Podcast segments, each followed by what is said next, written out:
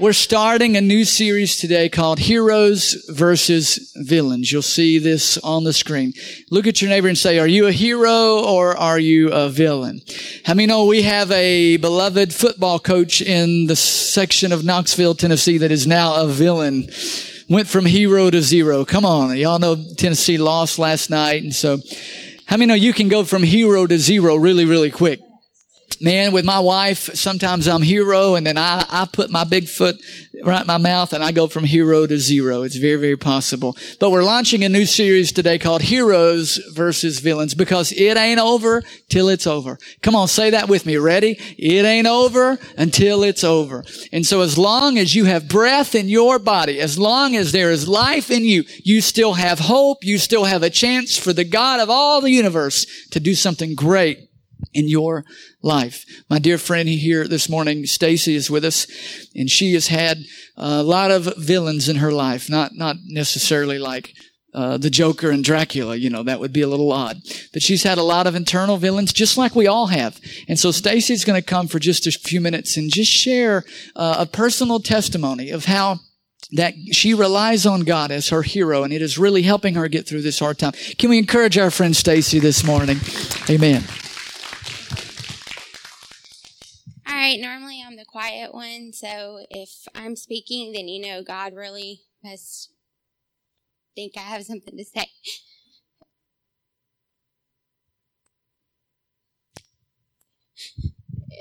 In two thousand seven, my dad was diagnosed with cancer, and he beat that, and he's cancer-free, praise God.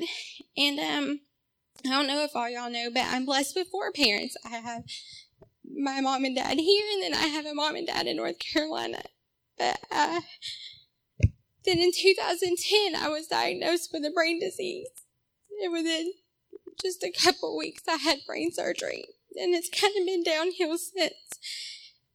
But I have a mom who's constantly telling me, um, put God first, pray, put God first. And Philippians four thirteen, I can do all things through Christ, which strengthens me. And it It constantly is in my head, and I've always said, Mom, I don't, I don't hear God how you do, I, but the way I talk to God is just like, what's up, God? Why now? Like, what's going on now? What do you, what is it that I need to do?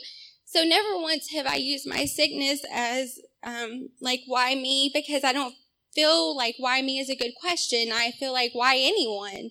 But I think that God has allowed me to witness to people, but that doesn't bother me.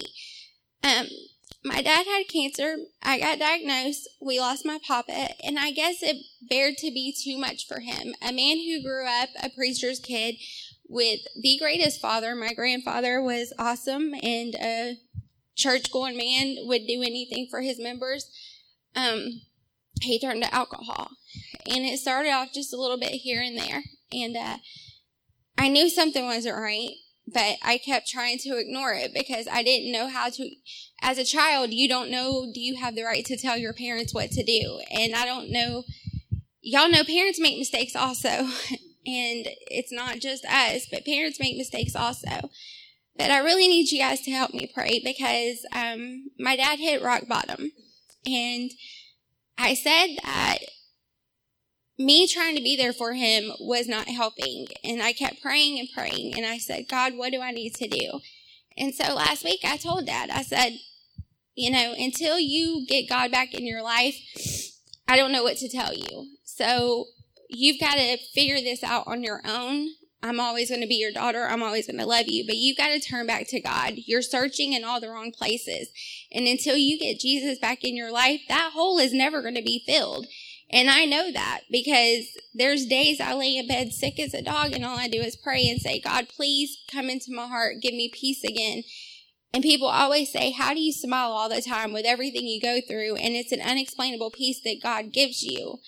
And so I don't know if there's someone here struggling with any kind of addiction or what's going on, and that's why God um, is telling me this. But anyway, tomorrow morning my dad leaves on a plane to Texas for rehab, and this will be third, fourth attempt. Um, so I'm praying he stays, and I really pray that y'all will help me pray for him because he's a good man, and He has a lot to offer the world, and he's blessed with musical abilities that he can bless people through his music and everything. So I would hate to see his blessings wasted. And um, so I'm just asking y'all to pray with me for him as he goes tomorrow.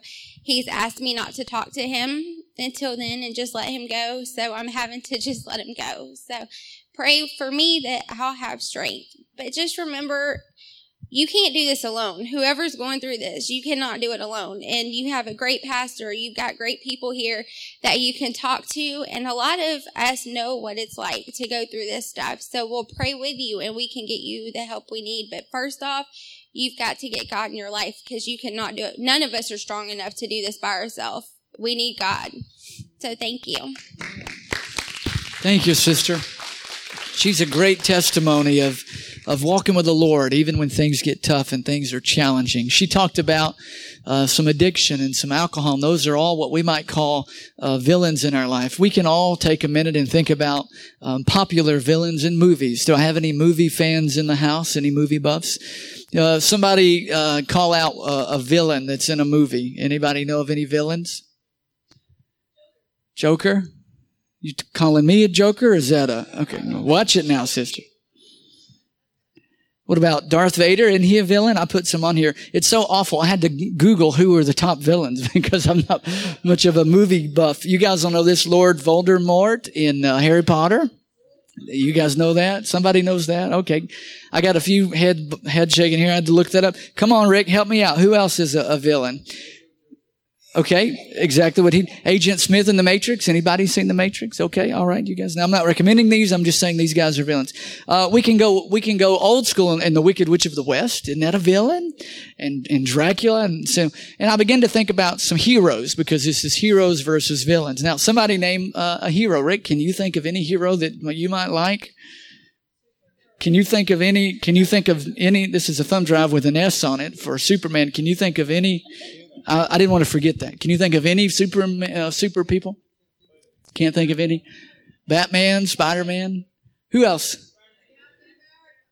Somebody say T C Coy. Come on, amen, Tony. All right. Power Puff Girls? Power Puff Girls. All right, give me your man card. Man card now. I don't know. But we all think of villains. We can all think of heroes. And, and everybody loves a good story. Everybody loves the good versus the evil. And used to, good always won. But now it's starting to be like they just leave you hanging. We're evil won so they can do a sequel and do part three and part eight and part nine. And it's like, dear me, how many villains do we need? You know, we I began to think of some real-life uh, villains, too. Um, Hitler is a, is a real-life villain, the Zodiac Killer in, in the eighteen hundreds, Jack the Ripper. And these are all uh, real-life villains, real evil. And I began to think of some real-life heroes. I began to think of uh, Doctor Martin Luther King, who's an awesome hero. And I began to think of Abraham Lincoln and George Washington, all these real heroes. And, and I began to just kind of analyze what this looked like. And I found the definition of a villain. And I looked it up, and it had Pastor Michael's picture right there in the dictionary. I couldn't believe it. I was like, here's my youth pastor. So the definition of a villain is this one who is responsible for bad or evil things.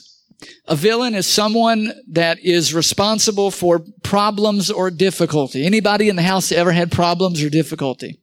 Anybody in the house sitting beside someone that caused problems or difficulty? So that's a different... I got a lot of hands up there. Brendan, put your hand down. That's not good. We've also got the definition of a hero. A hero is defined as one who has been endowed with super qualities and supernatural strength, supernatural ability. And, and I just believe if we can look past the mystical hero and villain that we see in movies, if we can look past this illusion that we see on the screen, we can actually...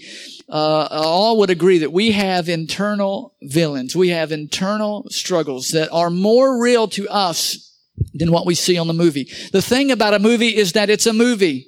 No one was injured. There was no emotional scars to really heal. There were no wounds to bind up. There was no damage done. But this is real life. This is not a movie. Things really do go bad sometimes, and there are real hurts and real tragedies. We have real villains in our life. The thing about a movie is there's no real pain. There's no real temptation.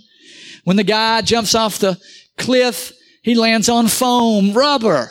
You can't see that. You think he's gone, but there's no pain. There's no damage. There's no struggle. We have real villains, and they lock us up. They hold us captive. They imprison us by our past, by our guilt. Our villains don't let go, and our villains don't give up. But I've got some good news today. There is a hero among us. His name is Jesus Christ, and if you will open up your life, He can help you, and He is coming to save the day. He is coming to eradicate evil off the face of the earth. Come on, can we give God thanks? Now, I want us to turn here to our key verses in First John chapter four. This is a church that believes in the Bible. When you come here, you will hear the word of the living God. And I forgot to change the slide, Jared. That was my fault. I forgot to put the new background on it. I want to show you here First John chapter four. And uh, I begin to pray and meditate on these, these scriptures. And this is some of the best verses in all the Bible. Are you ready? Let's read this together. Dear friends, do not believe everyone who claims to speak by the Spirit. Meaning, just because somebody says this is good or this is God, it doesn't mean that it's good and doesn't mean that it's God. It says, do not believe everyone that says they speak by the Spirit. That's capital S, meaning the Holy Spirit, the Spirit of God. You must test them to see if the spirit they have comes from God. Is this a hero spirit or is this a villain spirit? How many know just because somebody walks in the door of a church and says, you know, I'm saying something from God. How many know that's not always from God? We've got to test the spirits to see if they're from God. For there are many false prophets in the world. Now let's go on down to verse two. Check this out. First John chapter four, and we'll read verse two. It says this, this is how we know that we have the Spirit of God. If a person claiming to be a prophet acknowledges Jesus came in a real body, that person has the Spirit of God. Look with me at verse three on the screen. Check out verse three. It says this, but if someone claims to be a prophet and does not acknowledge the truth about Jesus, that person is not from God. So the way we can tell if someone is from God is what they do with Jesus Christ. Do they esteem Jesus Christ as the ultimate superhero? Did he come in a real body and die a real death and rise again on the third day? If that person correctly approaches Jesus, then we can say that they are of God, of the true God. Now check this out in verse four. This is the best part in the whole passage. First John four four. When I was a little kid, my mother taught me this verse, and she instilled this verse into me, and I love it, and it's very special to me this day. Look at verse four, but you belong to God. Look at your neighbor and say, I hope you belong to God. Come on, say, I hope you belong to God. And if you don't, we're going to fix that for you this afternoon. We're going to give you a chance to pray and become a child of God. As a believer in Jesus, I belong to God. Notice this, but you belong to God, my dear children. You have already won a victory. You've already won a battle. Notice how? Because the Spirit of God who lives in you is greater than the spirit who lives in the world.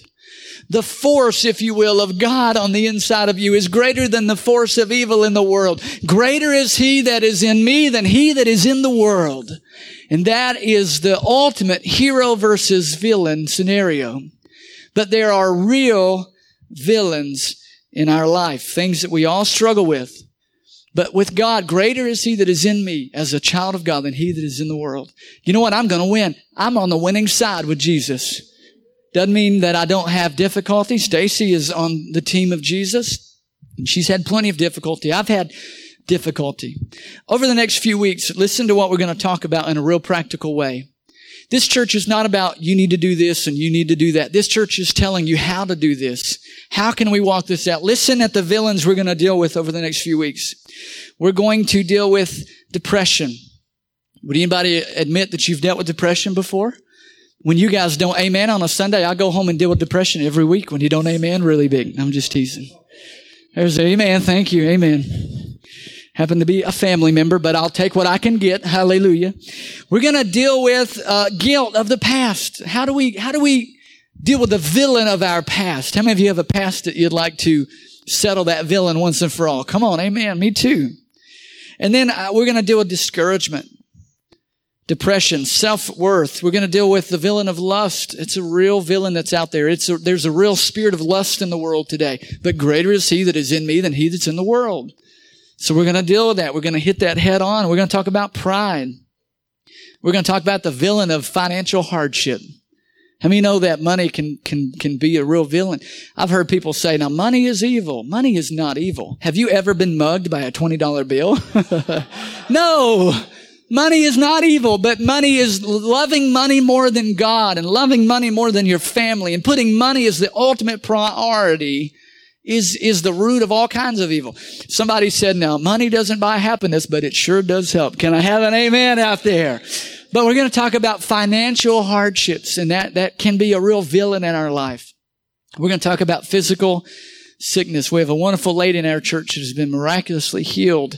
Uh, we have a, another, we have a brother in our church that's just been healed. God is, God is, God is still alive, and God is a healer. But sometimes physical sickness is attached to us, and it is a real life villain. But greater is he that is in me than he that's in the world.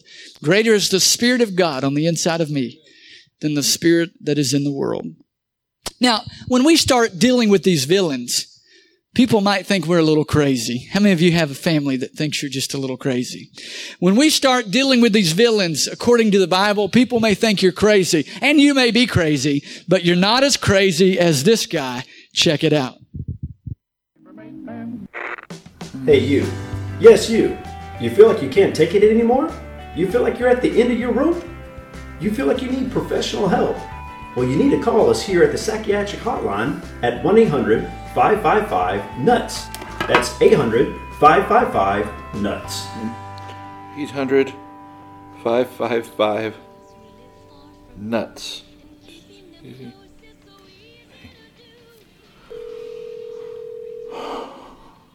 Hello, and welcome to the Psychiatric Hotline. Hi.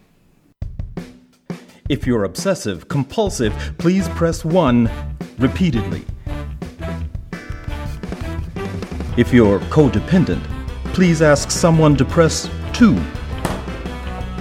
Honey! If you have multiple personalities, please press three, four, five, and six. I'm gonna press it. No, I'm going to press it. Listen, I'm gonna press it and I'm gonna enjoy pressing it. Again and again. If you are paranoid, delusional, we know who you are and what you want. Just stay on the line so we can trace the call. If you're schizophrenic, listen carefully and a little voice will tell you which number to press. Which number? Okay. If you're manic depressive, it doesn't matter which number you press, no one will answer. If you're anxious, just start pressing numbers at random. Hello? Are you there? Help? Something answers me, please. If you are phobic, don't press anything. No. If you're rigid, meticulous, compulsive, and obsessive, please hold. Come on, how many of you can identify with at least one of those there in the picture? And so when we begin to deal with our, our villains and we begin to deal with our struggles, people may think we're a little crazy because God calls us to do things a little bit different. And so we want to walk through that today. I, I was thinking about how to approach this message. And there's the classic, you can look at all the Old Testament stories. And how many of you have heard the story of David and Goliath? And you know that David killed the big Goliath. And, and you have Moses and Pharaoh. And you've got the, the hero and the villain. And you've got all the prophets of God that were uh, harassed by villains. And I began to look at all those and, and to see which way we wanted to go. And how could I bring this to you in a real relevant way? And I actually took it to the New Testament. There's a man in the Bible named Paul. And he was used by God in a tremendous way. He was a, a missionary. He was a, a leader in the church. He planted, started a lot of churches. God used this man, Paul, to write over two-thirds of the New Testament. And I began to think about all the villains that Paul, as a man of God, faced. Now, if I told you God's going to use you and you're going to pray for somebody that's dead and they're going to get up and live, God's going to use you to all over the world. God's going to use you to write two-thirds of the New Testament. How many think you got it made? Life's going to be easy, right? We're wrong. Paul had some incredible internal struggles. Most people don't know this about Paul, but Paul really warred within himself, and he really, he really had some, honestly, some internal villains that he had to deal with. Look at, uh, look at this right here, what Paul did in Acts chapter twenty-six. Before Paul came, became a Christian, he was the chief persecutor of Christians. He was the chief uh harasser of the church. His job was to stop the spread of the gospel of Christ. Look with me at Acts chapter twenty-six. Paul said, I used to believe that I ought to do everything I could to oppose the very name of Jesus. Look at verse ten. Paul goes on to say, indeed, I, I did just that in Jerusalem, authorized by the leading priest. I caused many believers there to be sent to prison. This is Paul. This is the great man of God. Look at the villains of his past that he had to confront and deal with on a daily basis. He said, I cast my vote against them when they were condemned to death. People died because of Paul. I've done some bad things. I've killed a few animals and snakes and bugs, okay? But no human has died at my hands. I don't have this on my conscience like Paul had to deal with. Look here at verse eleven. And their only crime, ladies and gentlemen, was because they believed in Jesus. The only thing they did wrong was say yes to our superhero, Jesus. Many times I had them punished in the synagogues to get them to curse Jesus. I was so violently opposed to them that I even chased them down in foreign cities. Paul was a bad dude. So Paul had to live the rest of his life with this in his rearview mirror. Paul had to live the rest of his life with this. Now, listen what Paul endured as a believer. Well, but when Paul got saved, everything was fixed. When Paul got in church, everything got better. Listen what Paul endured even after he got in church. Listen to this in Second Corinthians eleven. You talk about a movie, a plot, a story. This is a movie right here. It says in verse twenty-three in Second Corinthians eleven, after, are they servants of Christ? I, I know I sound like a madman, but I've served him far more. I've worked harder. I've been put in prison more often. Notice the very thing Paul did, he was having to endure. Paul said, I've been put in prison more often. I've been whipped times without number. How many of you sometimes feel like you want to do that to your kids?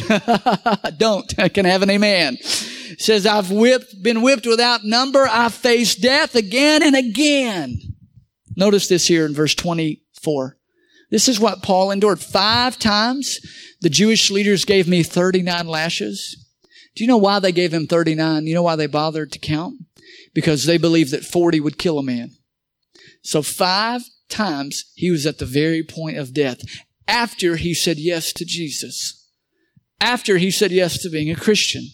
Five times I was beat with thirty-nine lashes. Look at verse twenty-five. It keeps getting better. Three times I was beaten with rods. Once I was stoned. Anybody in the house, can they say that? Once I was stoned? Hallelujah. Amen. Oh, come on. This is talking about the rocks you throw at everybody. Oh, what a holy crowd. Um, three times. I didn't say this morning. Come on, can I have an amen? I said once. Once I was stoned. Three times I was shipwrecked. Three times I was shipwrecked. Once I spent a whole night and a day adrift at sea. Look at verse twenty-six. I've traveled on many long journeys. I've faced danger from rivers, from robbers. I've faced danger from my own people, the Jews as well as Gentiles. I've faced danger in the city. I've been in the desert. I've faced danger on the seas. I've faced danger from men who claim to be believers but are not. Look at verse twenty-seven. This is what Paul endured. This was his villains in his life that he had to deal with and overcome. I've worked hard and long, enduring many sleepless nights. I've been hungry and thirsty, and I've often gone without food, and I have shivered in the cold without enough clothing to keep me warm. Now, who wants to sign up to be a Christian? We don't preach these passages when we give calls for people to respond to Jesus. Now, that's not going to happen to you. Paul had a specific assignment. You will have challenge and you will have difficulty when you say yes to Christ, but none of us in this room are going to go through all those things because that was a unique time and Paul had a, a job of setting in motion the church. But I began to analyze his life. And how did he overcome these villains? How did he deal with depression? How did he deal with guilt of the past? How did he deal with anger? So I want to give you three really vital roadmaps to defeating your villain. We're just going to get one or two today, but I want to give you three really vital roadmaps to defeating your villain. How many of you want to defeat some villains in your life? Can I, can I see your hand? How many of you want to make some progress and see some change? We want to see some real change. Notice this, number one. Here we go. Recognize the battle is real. Would you look at your neighbor and say, you got to recognize the battle is real? Just tell them, we got to recognize the battle is real. So many folks don't even realize that they're in a fight. They don't even realize that they're in a battle. And not only are we in a battle, but we have a real enemy. Look at your other neighbor and say, I have an enemy, but it's not you. I have an enemy, but it's not you. Now, I remember when I was in eighth grade. Anybody remember the eighth grade? I was very small. I hadn't hit a growth spurt yet. I had a really squeaky, high-pitched voice, and it made everybody want to punch me. I don't understand. Something about my voice made everybody, just kind of like it does on Sunday mornings now, Stacy. Something about my high-pitched voice made everybody want to punch me. And I was picked on because I was little. I've got some sympathy up here from my friend. I, I brought a lot of it on my own because even though I was little, I had a really big mouth. I had a really big attitude. Nobody told me that I was four foot three, okay? Nobody told me. Nobody told me that I couldn't whip a, a wounded fly. And so I, I was picked on all the time, and I was picked on all the time. And one day, you know, that they push that button, and you get that button pushed, and it's like, whoa, I didn't see that coming. Well, I had one of those moments in the eighth grade, and it actually helped me because nobody messed with me after the story that I'm about to tell you. I, I was picked on by this one guy who was just a little bit bigger than me. Everybody picked on him, and I was the only guy smaller, so he picked on me. And so every day, this guy would pick on me and harass me and just pick on me because he couldn't pick on anybody else, honestly. He was just a little bit bigger than me. And I was standing at a corner uh, one day, just minding my own business, and the guy came out of a door this way, and he had an entire hallway to go around me. But what did the guy do? He ran right into me and said, get out of my way. You know, he had to, he had to, he, his voice hadn't changed either, so he had to dig real deep. Get out of my way. And so he pushed me like this, Pastor Randy. He pushed me. And you know, when you get pushed, you step back. Well, I didn't come back with a push. I came back with a right hook right in the side of his face. And I was like, what did I just do? I like it. Let's do it again. And then I went into hockey mode, T C. You'd be so proud of me, man. Eighth grade, never really won any fights at all. I got the guy's shirt, pulled it over his head, and I was just letting him have it. And I was screaming in my high-pitched voice like this. And right in front of the office, too. Right in front of the office. So I just walked in and sat down when I was done. I was like, book me, book me, you know. Even though that guy in middle school tormented me, tormented me, he was really not my enemy. He was not my enemy. Now, I may have been his enemy after that, but he really was my enemy. Look at First Peter chapter five. We have an enemy. We have a real enemy. We actually became friends after that. Nobody messed with me after that. It was wonderful. I was like, I should have done this four years ago. Is this all it took? So I'm not promoting fighting. Your pastor's not telling you to go fight, beat somebody up, but, you know, enough was enough. And so notice this here in First Peter five. All right, check this out. Say this with me. Say, we have an enemy. It's not people. It's not my family. It's not the government. Amen. Now listen, Hillary Clinton is not the enemy. Trump is not the enemy. They may be used by the devil from time to time, but they're not the enemy, okay? The government, the system, your family, people are not our enemy. They can be influenced by the enemy. Look what the Bible says here with me. Check this out, First Peter five eight. Stay alert. How many know that'd be good to practice on Sunday mornings? Why do you think we give you coffee and donuts in the lobby? We're trying to help you stay alert. Christians are asleep. We're in a battle. We're in a fight, and you are asleep. Stay alert. Notice here it says, watch out for your great enemy. You have a great enemy, the devil. He prowls around like a roaring lion, looking for someone to devour. We have an enemy. We're in a battle. We're in a fight.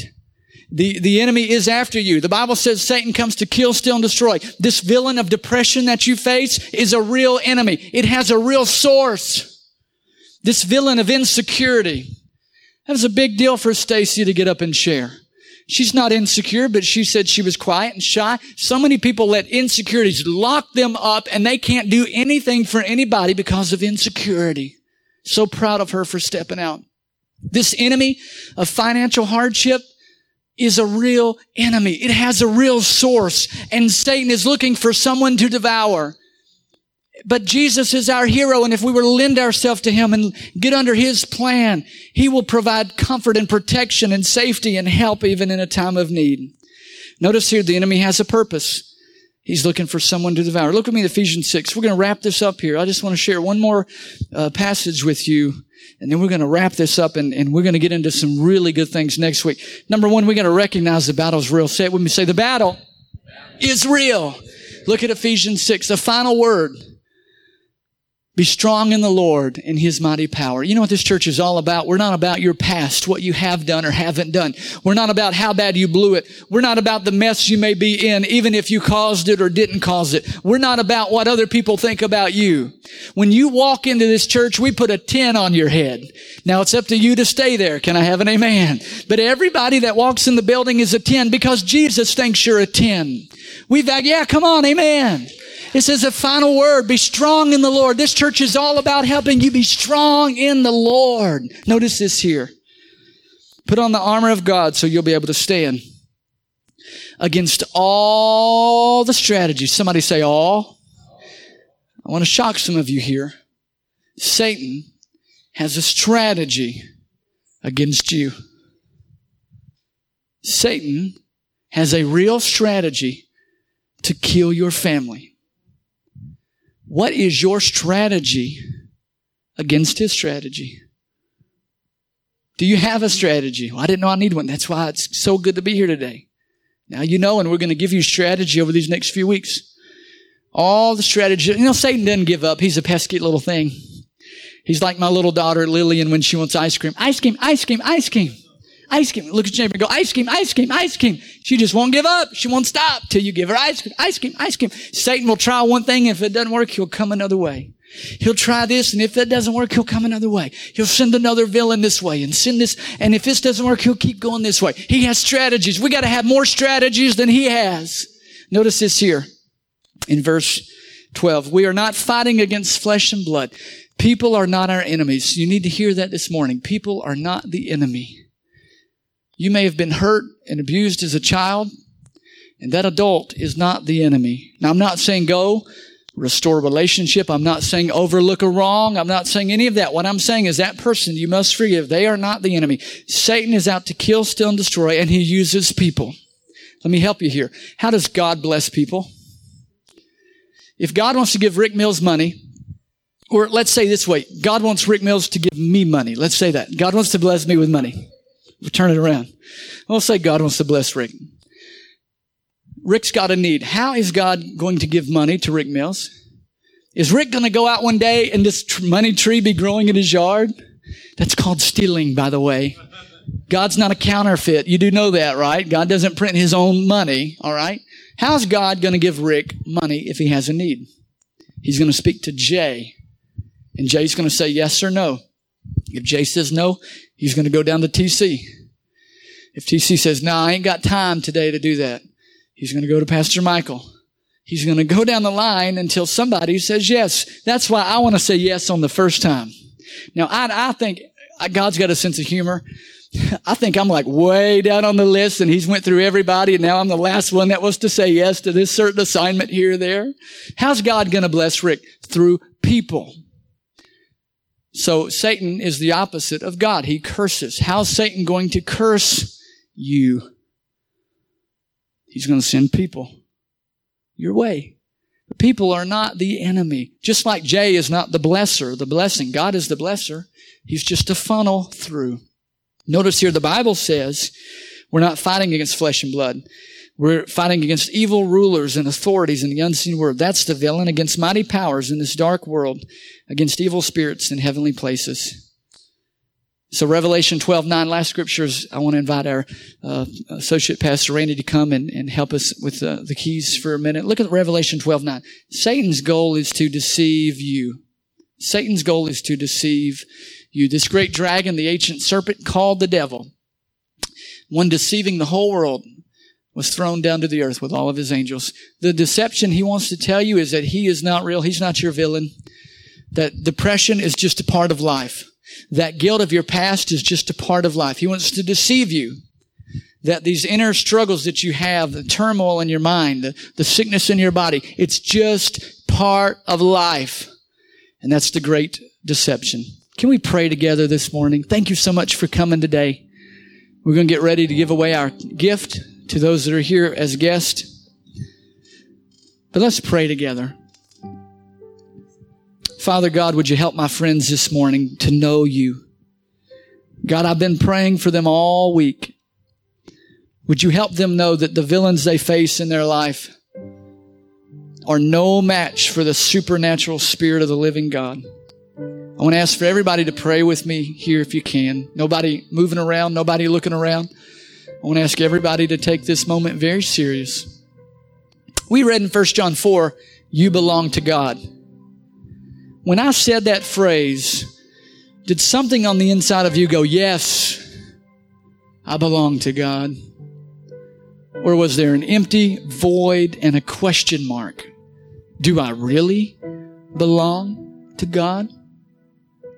The Bible says to him or her who believes, we have the power to become children of God. If we're not a child of God, we're an enemy of God. And enemies of God one day will face judgment and will face the wrath of God that was never meant for you. It was meant for the devil and his angels. But if we are not children of God, through accepting Jesus, we are enemies of God. We're enemies of the cross, and we will be doomed to that same judgment that Satan is doomed for. But that's not God's plan. God made a way. Evil was prevailing, and the superhero Jesus Christ came and took your place, and he took my place. And the rest is history. His story. History. Listen, friends, you've got a past. I do too. Exchange your past for his story. He can rewrite your history. Man, today can be the first day of the best of your life. You need Jesus. This is the thing that you need to help you in your life. It will require sacrifice. It will require commitment. But the Spirit of God on the inside of you can be greater than the spirit that's in the world, the evil, the, the spirit out there that is pulling us down. If you have never accepted Jesus as your Savior, please don't leave this building. I want us to all pray together. Please don't leave this building without making that decision. Let's all pray together. Everybody together out loud, okay? Let's say it like we believe it. Say, Heavenly Father, I come to you in Jesus' name. I ask you to forgive me of my sins. Give me a fresh start. Thank you for grace. Sin and Satan, I turn my back on you. Lord Jesus, I turn to you. Make me brand new. I'll live for you. I'll serve you for the rest of my life. It's in your name I pray.